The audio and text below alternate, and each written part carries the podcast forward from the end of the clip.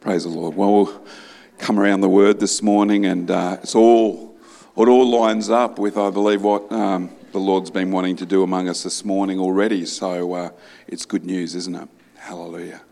You know, when Jesus sent out the twelve disciples, uh, commissioned them uh, to preach the gospel, there's a whole chapter of the instruction that he gave them. Matthew chapter uh, ten. What to do, how to go, uh, where to go uh, Matthew chapter 10. It's a good read. I encourage you to read Matthew chapter 10. Uh, the message was simple that they were to take out. The message was the kingdom is near. And all that the kingdom encompasses is everything you need, the power of God present. The kingdom is near. That was the, to be the message that they were to take out. And, um, and Jesus said, freely, he said it, freely you have received, freely give. You know, sometimes uh, the blessing stops with us. And what we say here is that the gifts, you know, the blessings of God, the, uh, uh, what He has for us, is not just to us, but through us. And that's where there needs to be a little correction. Maybe that's for someone this morning. Someone needed to hear that. That there's a correction. Is it stopping with me? Am I just Jimmy, Jimmy, gimme, gimme? You know, my name's Jimmy, you know, gimme, gimme and uh, it stops with us. Whereas it's to the, the design of God's blessing, the way to get it really flowing in your life is to make sure that it's going out. And uh, uh, Jesus was saying, freely you have received, freely give. So good to be reminded from the Word of God just how freely God has given to us. Becoming a Christian did not require us to be perfect. How many you can say amen? You know, He found us where we were. Uh, you know, the Bible says we believe unto righteousness. We weren't righteous first. Some are waiting until they're better before they become a Christian. What a, what a, what a wasted thing to do. Wait until you're better. Wait until, wait until they deserve it. well, we're never going to deserve it. And, um, you know, what gets us that gift of salvation, that gift of righteousness, uh, is not our good behaviour. Uh, the gift of righteousness is free. Freely we have received, freely we should give. We didn't have to be a better person to come to Jesus and believe on Him as Lord and Saviour. The gospel message didn't require us to take a vow of poverty or give all that we had away, you know, because all that, that you just stumble with all that. It didn't require that. I'm so glad that He loved us where we were and how we were. We just, you know, we just needed to repent, didn't we? You know, we had to repent. We had to, uh, the word mean, repent means to change our mind. And uh, from unbelief to belief, from doubt to faith. And in that one action, we were set free from sin, death, and the grave. Eternal life became our inheritance in that one act. Freely he gave. Amen. His grace and mercy was all that was needed to deliver us from the kingdom of darkness and bring us through to the kingdom of God's dear Son. And you need to know in your heart you've been delivered. You've been delivered from the kingdom of darkness. And his new life and freedom and God given authority is yours, yours to work with. You know, I heard someone ask uh, the question recently uh, can a Christian be possessed by the devil? Heard that question. And the answer is no a Christian, a, a Bible believing, born again Christian, cannot be possessed by a devil. I say that very, very clearly, okay? Possessed by a spirit. The devil's main weapon against Christians is not possession, it's oppression. Well, he'll try and oppress, trying to come against what you're doing, what's happening in your life. You know, weaponize other people. You know, it's an oppression, it's not possession. And most of that's through deception, lying. You know, the devil's a liar from the beginning. You know, he's the father of lies, the Bible says. So watch out for deception. Who, hmm, who does he go for? He goes for the weak. You know, I, uh, I've said it before and I'll say it again. I don't like watching wildlife movies and documentaries you know, because there you go. Always they zero in on those films on the weak ones that are at the side, and you see the lion. I'm going, get out of there, Bambi, you know.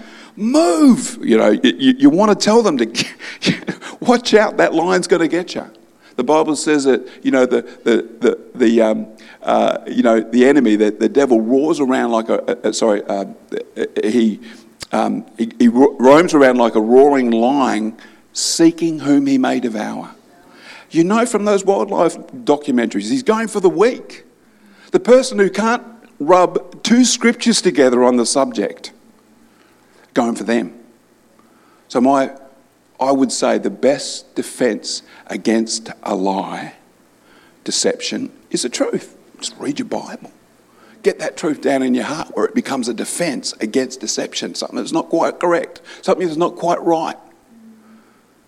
Defend yourself with the truth. Amen the, you know, the, the, the belt of truth, if you look at the armour of God, the belt of truth is the thing that holds everything together. And of course, we need to be people that understand that spiritual warfare is about, is about what we're called to spiritual warfare. You know, the works of darkness against a Christian is oppression in the mind. I was in the church office a little bit earlier in the week and just my attention was drawn to a couple of books that are sitting in there by Joyce Meyer and her uh, great book, I'm sure it's a bestseller, uh, the, Battle, uh, the Battlefield of the Mind. I think it's called. Great book to read. I don't think I've read it, but I'm just sitting there looking at it thinking, this would be a good book to read because I know that she'd just preach it real good in that book. The Battlefield of the Mind. For someone who feels depressed occasionally, feels oppressed occasionally, get a hold of that book. Third shelf down, just toward the left. Okay, the Joyce Meyer section and you can just take that out and have a good read and bring it back when you finish for someone else. What a great book to get a hold of. The strategy for the enemy is to get the believer to believe a lie. But the answer to that, the remedy of this, is this the enemy has no right to do that in your life.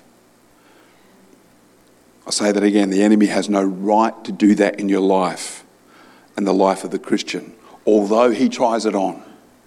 So, what is the answer? Well, we need to use our authority as believers. The devil had the audacity to try and tempt Jesus in the wilderness, and he didn't call down a legion of angels to fight him off. Didn't do it. What did he do? He just spoke the word. Just spoke the word. Just kept on saying what God says. Just spoke what God says. Oppression from the enemy, you need to be a person that speaks the word and knows how to. Amen. James chapter 4 and verse 7 says this Submit yourselves then to God, resist the devil, and he will flee from you. You see, you, are allowed to resist the devil. You're allowed to say, No, devil. Nah, I'm not listening to that. Nah, that's not the truth. I'm going to say what God's word says. And my, uh, my Bible says that He says that you are a liar. You know, you can, you can, you can talk that way. You can walk out your Christian walk that way. Colossians chapter 1 and verse 13 says, He has delivered us from the power of darkness and conveyed us into the kingdom of the Son of His love, in whom we have redemption through His blood, the forgiveness of sins.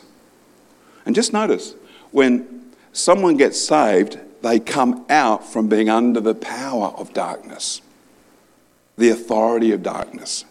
Darkness no longer has any right, but it's up to us to use the authority that we've been given. Amen? We also need to remember the price of Jesus' blood was enough. Our salvation is through his blood, meaning his death. We didn't need to add our good works to receive the gift of eternal life. We need to know that what redeemed us was not our good behaviour. I kind of knew, I, kind of worked that out when I, when I, when I came to Christ. I kind of knew that that was how it was. I just came as I was. And the good news was, I found out He loved me as I was. He loved me right where I was. But also, and we've all experienced this, He loved me enough not to leave me where I was. So He had truth for me to start walking in. He wanted me to start to align my life with His Word, start making a difference. Um, you know, so important that we understand that, lest we try and mix works and the value of works into our salvation. we need to know that what redeemed us was not our good behaviour, but His grace and mercy. We are saved by grace through faith. Ephesians chapter 2 and verse 8, you should know it off by heart, just in case you get caught up in good works and trying to earn your salvation. Some just need to settle it. The pathway into God's kingdom is by believing. When you do, it will set you free. Set you free from your works. In fact, your works, you know, your righteousness, the Bible says, is just filthy rags. Yeah, your righteousness, what you bring and say, well, I'm good enough. Well, no, you're not. You know. And you weren't. So let's back up that scripture. Look at, I love this one, John chapter 5 and verse 24. Look at this one. Most assuredly, I say to you, he who hears my word, this is Jesus speaking, he who hears my word and believes in him who sent me has everlasting life. Not might get it, might receive it, has everlasting life. And look what it says, and shall not come into judgment, but has passed from death unto life. I'm going, why would, why would we go looking for something harder? Why would we do that to ourselves? Why would we pull a, a, doctrine down from, you know, something out there on the super, super information highway that doesn't, doesn't actually align with that at all? When we've got the, word, the very words of Jesus saying, most assuredly, he's saying this. So, you know, again, the truth is freely you have received, freely give. Look what we got in Christ and be quick to take it out and share it with others. It's a great gospel message. Too good to keep to ourselves, I believe. And if we're going to be busy building God's kingdom, our Sunday church going activity, if that's all it is, is not enough. It's not enough. Paul gets invited to speak at the synagogue in Antioch, and what is his message? I'll show you. Holiness, you know, he could have, could have gone into a, a number of places. Let's make the world a better place. You know, that wasn't his message, I assure you. It's salvation by faith. That's his message. Salvation by faith. Acts chapter 13, look what he says. Acts chapter 13 and verse 38 to 39, he says, Therefore, let it be known to you, brethren, that through this man, talking about Jesus, through this man is preached to you the forgiveness of sins and by him, everyone who believes is justified. Wow. From all things, and get this part, he brings the law into it, is justified from all things from which you could not be justified by the law of Moses. No one's going to stand in the sight of the Lord and say, I've been real good, I kept the law. And you know, the answer will be liar. You didn't. You couldn't. You know, no flesh will be justified in the sight of God by the law. That's the truth. We need to, we need to just settle it in our hearts and stop trying. you know, stop trying. You know, there's nothing wrong with the law. In fact, you can read in Romans how it says, well, the law was for good intentions and purposes, but it didn't justify us in the sight of God. It was actually the law, if you think about it, the law was the measurement that when we measured up against it, it told us that we needed a saviour. That was the message of the law, is you never be good enough. And that's the truth that we need to tuck in our hearts when we go out and get around others. You know, particularly when they say, Well, I've been real good. you know, we know that we know that they've got the, the wrong gospel. Notice how Paul brings clarity to his message in his preaching, which is all about the forgiveness of sins and being a believer and not a law keeper for justification. It helps us to understand that attaining eternal life is not going to be on the basis of the works of the law, but by our faith and our believing. Freely you have received, freely give. It's great news, it's great gospel that we've been given. It is good news, isn't it? We must remember that when we reach out to others with the truth of the gospel, we're bringing them to a spiritual experience where He goes to work in their life. And that's, again, the, um, the testimony of Cassandra is a great, just perfect for that. Through their believing, as they come in, through their believing. He goes to work. See, I felt that I'd come into something different uh, when I got saved at the age of 21. I felt that I, got, I came into something different, not because of what I then learnt, but because of the experience I had from day one. I woke up the next morning feeling really clean. On the inside, I felt like something had changed. In fact, I got out of the baptism tank feeling just that way. And God had done something. I thought they put something in the water. You know, tricky things. That's what I was thinking. It's true. I thought they'd put something in that water to make me feel clean. And then I realised, actually, hmm, this is on the inside that I feel this way. Wow. Only God can do that, you know. Spiritual experiences. Look what it says in uh, Titus chapter 3, verse 4 to 7. It says, But when the kindness and the love of our Saviour toward man appeared, appeared to us, not by works of righteousness which we have done, but according to his mercy, he saved us through the washing of regeneration and the renewing of the Holy Spirit, whom he poured out on us abundantly through Jesus Christ our Saviour. That having been justified by his grace, we should become heirs according to the hope of eternal life. What a great word. It just fits in so, you know, perfectly into what we're talking about this morning. The truth of the gospel brings us all to that new life in the Spirit. It's a life of faith and it's a life of believing. What God has for us is a washing, a regeneration, and a renewing of our spirits, and only He can do that. I'm so glad it's not about learning how to be religious. Come to church and learn how to be religious. We'll teach you real soon, you know, how to be religious. You know, the truth of the gospel brings us to new life in the Spirit.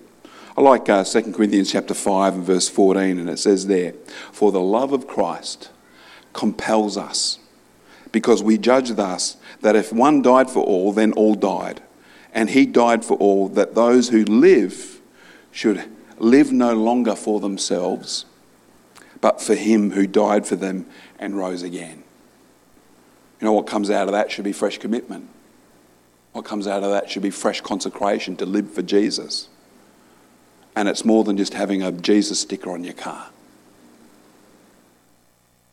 Freely you have received, freely give is the message this morning. We recognize the call for all of us to live for Christ, who died and rose again. It's a definite call. And the question for us now is how do I now live for Him and not for myself? You see, living for Jesus is not just being a believer and going to church on Sundays and merely waiting for that sweet chariot to swing low.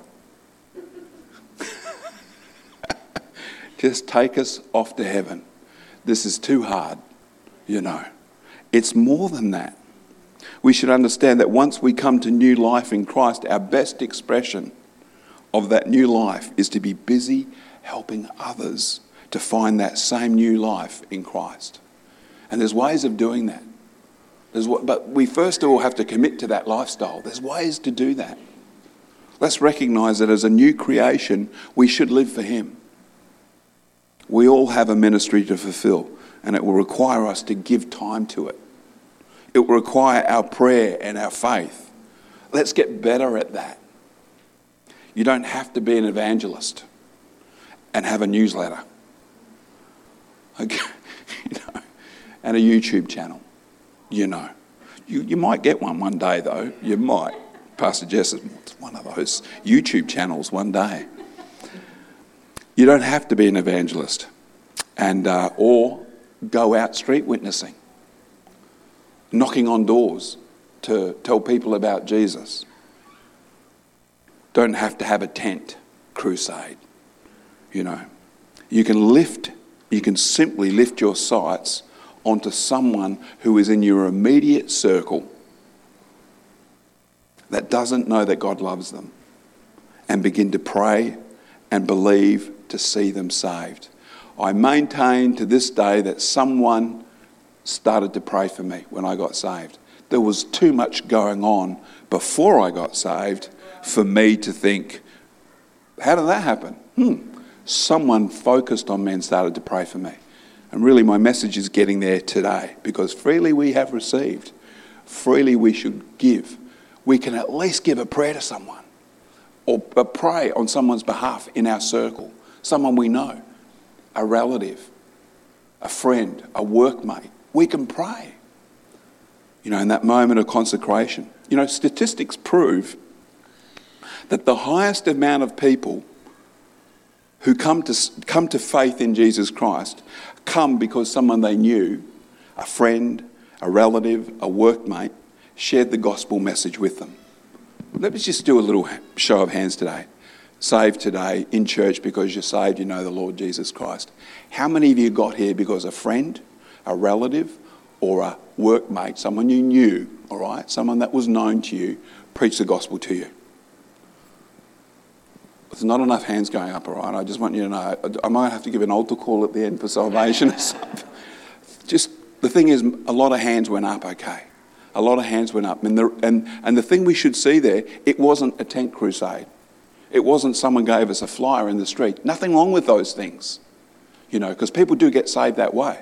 But the most amount of people got saved because a friend, a relative, or a workmate actually was bold enough to speak to us about the gospel and ask us to believe on Jesus. And it's something that we should be aware of. We need to see that it is a mini ministry that God has given to each one of us, whether you feel you're called to it or not, to share the gospel with someone else. 2 Corinthians chapter 5 and verse 17 it says, Therefore, if anyone is in Christ, he is a new creature or new creation. Old things have passed away. Behold, all things have become new. Now all things are of God, who has reconciled us to himself through Jesus Christ and has given us the ministry of reconciliation. That is, that God was in Christ reconciling the world to himself, not imputing their trespasses to them. He doesn't come with a big stick because of how bad you've been.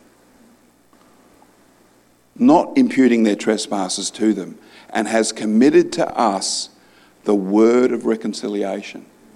We've got to get out with that word of reconciliation to reach people that need that salvation message. I'm so glad that we were told early and clearly uh, in my Christian experience that we're reconciled to God not through our good works or the works of the law, but through Jesus Christ alone. I'm so glad that we were told clearly that the ministry of reconciliation has been given to us. No one else is going to do it. Uh, the social services network down the road is not going to do it. They're not going to preach that. In fact, the worst situation is actually occurring now is where they'll avoid funding churches that are doing it. Shalom House, case in point. They have to fund by giving because the government doesn't want to fund it. Because, why? It's Christian. Yeah, it's the truth. And so they're not going to fund it. And um, just in case we're not clear on what the ministry of reconciliation is, Paul makes it crystal clear for us. God was in Christ reconciling the world to himself. And just in case someone hasn't been listening, let's see it in the place, black and white. Look what it says not imputing their sins to them. That's the word of reconciliation. Such a great message. Wouldn't it, be, wouldn't it be terrible if the only way you could get someone saved is if they had to confess all of their sins up until that point in life? You know, you can come to Jesus, but you're going to have to confess every one of your sins. You know, repentance is about a change of mind. We change from unbelief to belief. That's the change. That's what repentance talks about. And when we take up the ministry of reconciliation, we have to understand that the powers of darkness are preventing that message from going past the minds of the hearers, reaching their hearts. We have to understand that. The powers of darkness are at work. This is where our prayer comes in. This is where it occurs. This is where our spiritual warfare begins. This is why our efforts to win the lost need to be with prayer cover. We only need to go back a chapter to see that this is a need for the believer that, that is serious about winning the lost and bringing others to faith. And I'll just go there quickly. Just a couple more scriptures this morning. It says, Therefore, since we have this ministry, in other words, we've, we've received this ministry, as we have received mercy, we do not lose heart. But we have renounced the hidden things of shame, not walking in craftiness nor handling the word of God deceitfully, but by manifestation of the truth commending ourselves to every man's conscience in the sight of God. You know, the witness that will prick the conscience of unbelievers is that we carry new life that is in Christ. It's that Spirit of God turning up, that we have evidence of changed behaviour because of our new life in Christ. And it goes without any need to explain that what will ruin that same witness, and I just put this out there, what will ruin that same witness is our own failings and works of the flesh and cl- being a Klingon. You know what a Klingon is? That's not something from Star Trek, okay? Being a Klingon is someone that clings on to their old carnal ways, okay? Being a Klingon. Paul goes on to that further step of explaining that the enemy is against the loss being won to Christ, and this is how he puts it. He puts it this way 2 Corinthians chapter 4 and verse 3 to 4, and he says this But even if our gospel is veiled to those who are perishing, whose minds the God of this age has blinded, who do not believe, lest the light of the gospel of the glory of Christ, who is the image of God, should shine on them. You know, and that's what we're after. That's what we're looking for. That's what we're choosing to believe. The three by three program, three times three program, gives us all that opportunity as a fresh initiative in this church to pray people into the kingdom. Amen. To get with others for fellowship and prayer, to use our authority to push back darkness and the influence of darkness over someone's life. Wow, how important that is. So that the light of the gospel can come shining through and break that veil off, lift that veil, and bring hearts to faith. Bring people to a believing faith in Jesus Christ. 2 Corinthians chapter 4 and verse 5 to 6 says this For we do not preach ourselves, but Christ Jesus the Lord, and ourselves your bondservants for Jesus' uh, sake. For it is God who commanded the light to shine out of darkness, who has shone in our hearts to give the light of the knowledge of the glory of God in the face of Jesus Christ. What a great message. You know, and, and I just want to continue on to sort of say that with our three by three um, uh, uh, uh, uh initiative that we was just encouraging church folk to get in, uh, around in, you know, first of all, you need to believe that people should be coming to church. You need to believe that people should be coming to this church if you want uh, to get involved with this program. You know, and, and it's so important because what the, what the actual uh, three by three program, it's three people getting together at least fortnightly and praying each for three people. So, in other words, you're praying for nine, but you'll go off from that first meeting praying for those nine people, all of you, every day. What for? To break that veil to get that veil off their lives, to, to cover in prayer what's needed to be heard. Amen? What's needed to be heard in their hearts. And uh, I encourage you this morning that, um, and it goes on to a little bit further to explain. Three believers connect together and choose three unsaved people, each in their circle of influence, to pray for. The three believers, uh, uh, one is nominated to report to the Victory Life Broome monthly. All right, Victory Life Broome pastors, at least monthly, select one of the pastors. We've got a few of them now. And uh, we encourage you to report to them and say, What's going on? How's that going? After the first month, come and report. And, uh, and we'll see. But praying every day for those nine people. You know, you might want to do it quickly, you might want to take time. Some of the people you don't, won't know, some of them will be the people that you know. But pray for them. And then come back every fortnightly and meet together. Go and have coffee somewhere. What a, a simple way of getting the importance of reaching others for Christ out into the church. You know, and I, I, just want to encourage you this morning. I know we've gone a little bit over time today, but there's been things that the Lord's been doing in our hearts and lives, I believe, which have been important. And, um, and I just want to encourage you today that if you're out there and if you, you, know, you, you love coming to this church and you want to you wanna see people uh, doing the same, start praying for others. You know, it's not so much an invitation, although it might be an invitation at some point to come to church. But isn't it important that we get people to come to Christ first, you know, and that we be praying about that and, and uh, looking to win them uh, to faith in Christ Jesus. So, why don't we all stand to our feet? We haven't got the worship team today, so we can go pretty well straight into lunch. But let's make a commitment in our hearts today for the lost. You know, I've said it several times during this message this morning. Freely we have received, therefore freely give. This is something that we can do for the kingdom, for others, those that are lost. And I, and I encourage you this morning uh, uh, to pray this prayer. Father, we thank you, Lord. We thank you, Lord, for this day. Lord, we thank you for a fresh commitment in our hearts, Lord, toward the lost, toward those that are outside of your kingdom at this time. And Lord, that we would be involved in the work and the ministry of, of uh, spiritual warfare, Father. Lord, breaking off the veil that the enemy has brought into, uh, over people's lives that stops and prevents them from receiving from you, Lord. And Lord, that we would be agents, Father God, in fact, ambassadors for Christ in this time. Lord, that we be busy about that, Lord. Lord, that we be looking every day to, to pray for those that we know that are in our circle of influence, Lord. Praying and getting with other believers and, and joining in prayer and believing together, Lord, for salvation of others. Lord, that your church would be about the business of your kingdom at this time. And Lord, that we would uh, not just be a people that have freely received, but people that freely give. Lord, we make this commitment before you today in the mighty name of Jesus and give you thanks and praise in Jesus' name. Amen. Amen. Say amen. Amen. Amen. Hallelujah.